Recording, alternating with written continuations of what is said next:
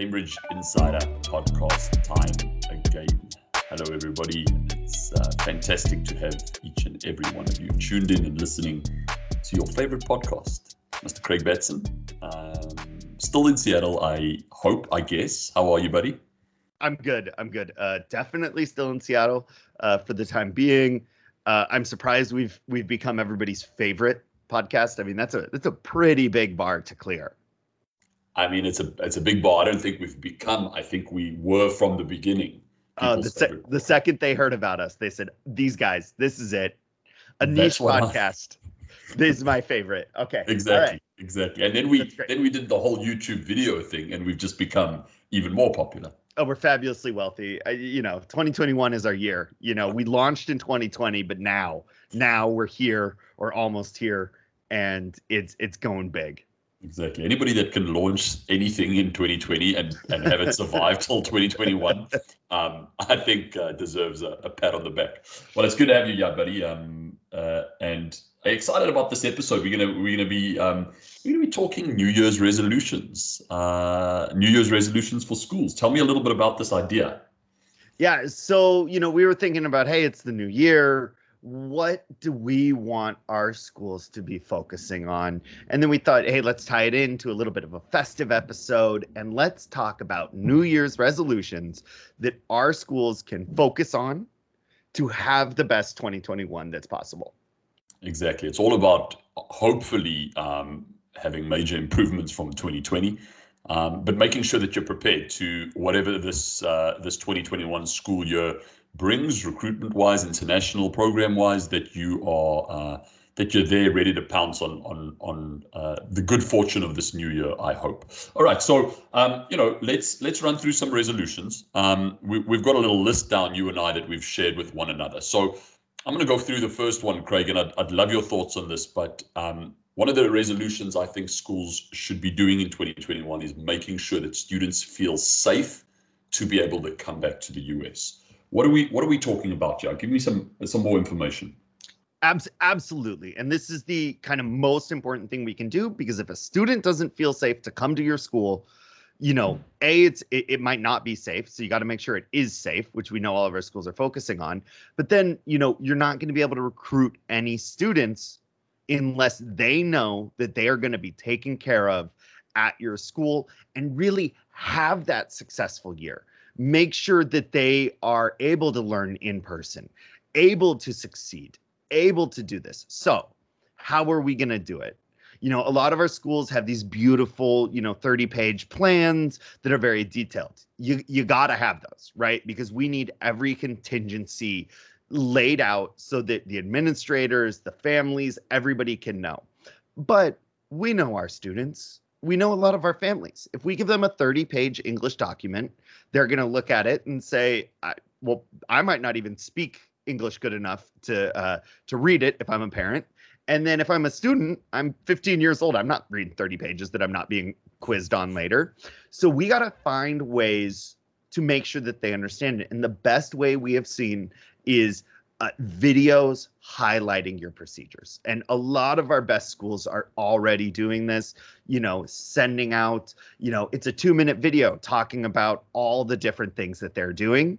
And that's something that can really catch a, a family's eye and say, okay, they're taking this seriously. It's going to be safe for my student to come either in the spring or in the fall for 2021. Okay, so um, I like that. I like the idea of a video. It makes sense to me. We are dealing um, with people whose first language is in English. We are dealing with teenagers. Um, so for those two reasons, you want something that's catchy, you want something that you know is going to grab the attention from a school's perspective, though, are you talking about a, like a fully produced video? Do they need to get a, camera crew, uh, you know, before Christmas onto the campus? This is tough, tough things that we're asking for you. What, what exactly do you mean? What are the logistics of this video? Yeah, this is tough things, and and and it's a tough year. The logistics of the video are obviously if you can get a full camera crew, drop five thousand dollars, get them to come in and professionally do it, that would be great but it's 2021 now. We all have nicer cameras on our phones than we had that than existed 20 years ago. That's not true, but it feels true. Little Stephen Colbert for you there. Um, but so you know, make something that fits for your school, your budget, whoever you can do it. Whether it's you know you do it as an admissions director and you go film what your school's doing whether you ask your multimedia or your arts teacher to hey can you come in? Can you make something to talk about what we're doing? Or uh, you know it's always uh it's always helpful to have a student do it. You know our students love to be active in these things it looks good on their resumes it, it gives them you know experience in a professional setting and working with them to create these videos works very well. Okay. All right. So it doesn't have to be a big production. Schools can do this in a in a sort of a self-recorded thing on their cell phones. Um, really, really important. And I like what Craig said there because of all the things that we will mention and that we have mentioned to schools throughout our podcast episodes, they're all incredibly important. But right now, where we are at this time of the year with the virus where it is, with the vaccine rollout where it is, looking forward to 2021 probably our most important priority is making sure that families and that students feel safe and want to be able to come home or, or, or, come back to the US, that they feel, hey, I can go there and I can safely attend the school of my choice. That's really priority number one. So we want to make that very clear to our schools. Um, Craig, any final thoughts about that that resolution specifically, or can we move on? Uh, we can move on shortly. It's it's just without this, everything else is worthless because we can't get students in.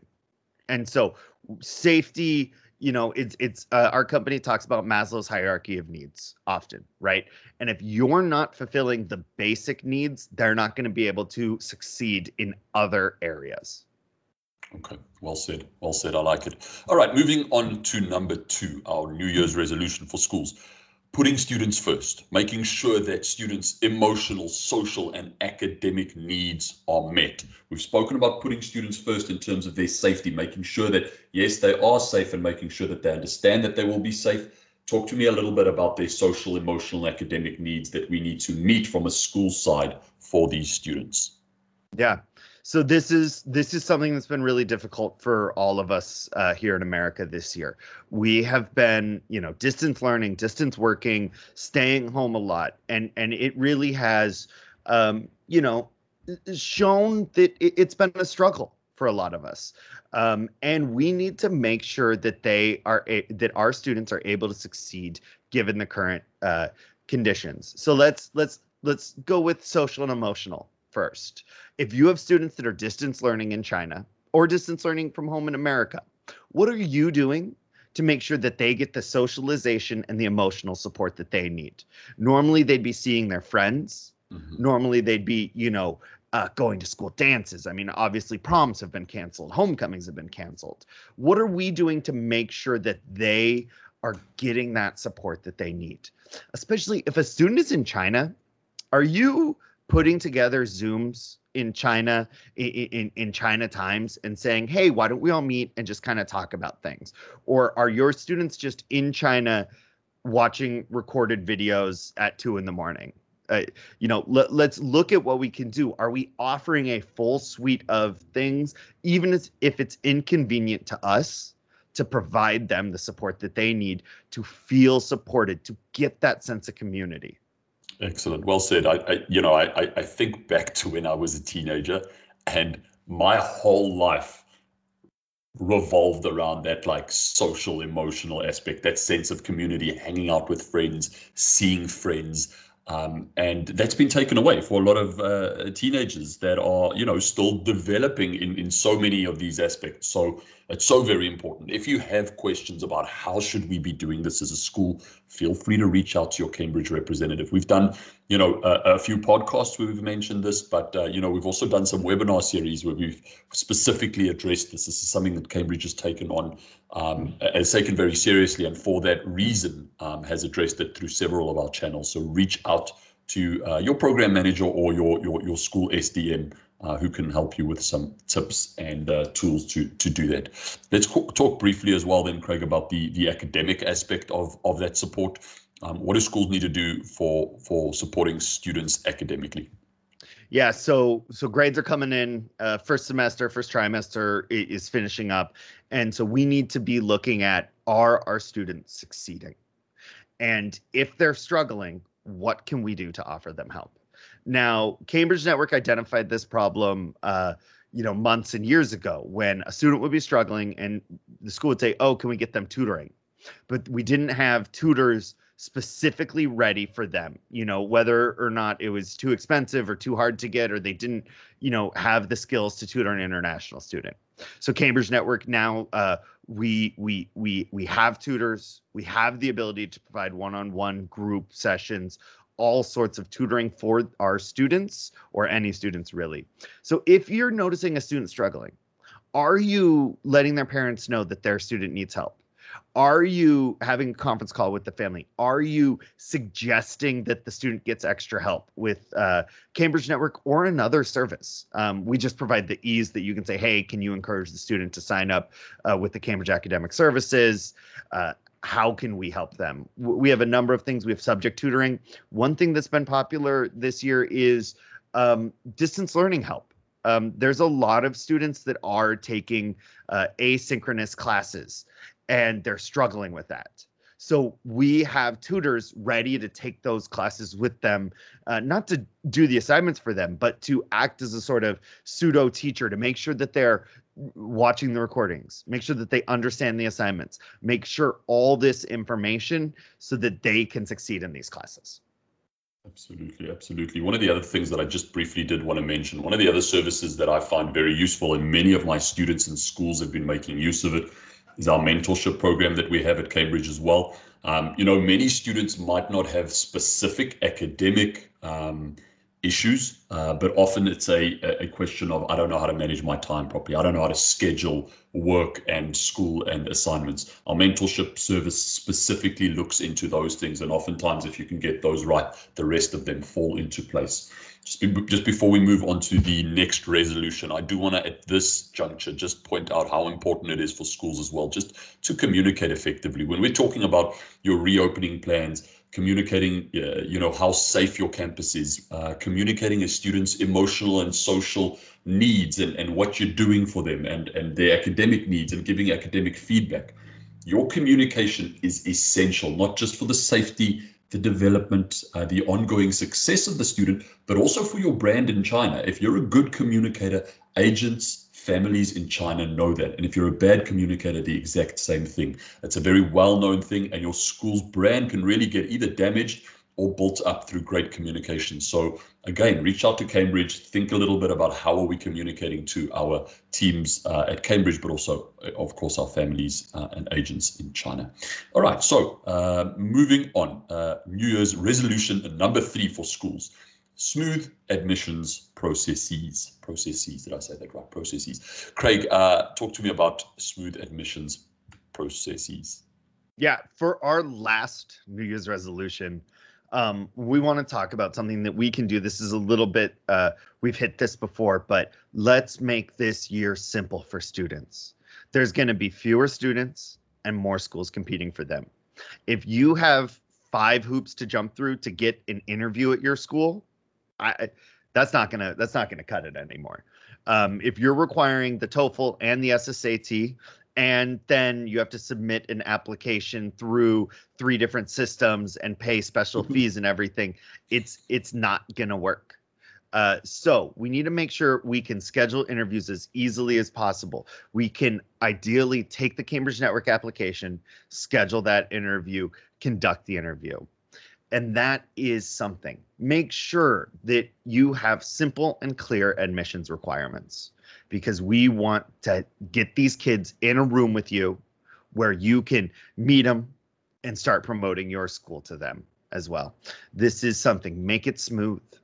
Yeah, yeah, and and and just on that point as well, that that interview that you do end up having with that kid is so important. If you have that FaceTime with the kid, understand that if you have a great interview with them and you can sell a little bit of your school, that's going to go a far way to having that that, that student make a, a decision to enroll. I always say this to my schools. The way this market has changed is that if a school if a student is interviewing with your school, it's very likely that there are four or five other schools very, very similar to yours that he's also interviewing with. And it's not a lack of belief in your own school. If you say I'm going to make this as easy as possible, it's an it's an acknowledgement that the market is where it is, and that's that's so important. Uh, you know, we want all of our partners to be successful. Mr. Batson, it, it, it, it's a good feeling. I feel like 2021. I, there's something about this podcast. There's something about the sun, the winter sun today. I feel like this is going to be a good year. Come on, let's do it, man. I'm feeling good. I 2021. I, am not going to say it can't be worse than 2020 because it could be. I, for all we know, it could be. But touch I'm wood. Gonna, Everybody touch a piece of wood right now. Yeah, I'm gonna I'm gonna come out like I always do with my positive attitude. Let's do this. Uh, I'm I'm Joe Bidening. I'm let's build back better. That's my that's my status for this year. Uh, we're we're we're succeeding. We're doing it. So before we go, I'm gonna put you on the spot. Here's what I'm gonna do let's do I, I want to do a New Year's resolution for you, and you can do a New Year's resolution for me. Um, if you can think of one. So so Stephen, and this was this is not rehearsed. This is totally uh, a new for him. Uh, and if you're watching the video, you can see he's not happy about it. Um, Stephen, my New Year's resolution for you is uh, pick some better sports teams. Uh, you are a fan of the Jets, the potentially worst football team of all time. And and and um and then Manchester United. I mean, come on, struggling team for ages. That's all we have time for. Um, it's been lovely. Uh, I'm just kidding. You know what, Betson? Um, because this is being recorded, uh, I'm gonna I'm gonna decline to comment on any of the above mentioned. My New Year's resolution for you is actually a, um, a, a legitimate one. It also shows that I actually care about our friendship. But you know, whatever. My new New Year's resolution for you is: I know 2020 has been tough. I know you're a big runner. My New Year's resolution for you is get at least two marathons in in 2021. So hey, let our listeners be the judge of who's the better friend. I think that's fair. Oh, the worst part is I'm gonna do two marathons now because you asked me, you gave me that. I'm so mad. You see, I'm looking after your health as well. Oh, it's the Cambridge Insider podcast. It's wonderful to have you all with us. Happy New Year, um, and uh, we'll see you around the corner at the next episode. Bye bye, everybody.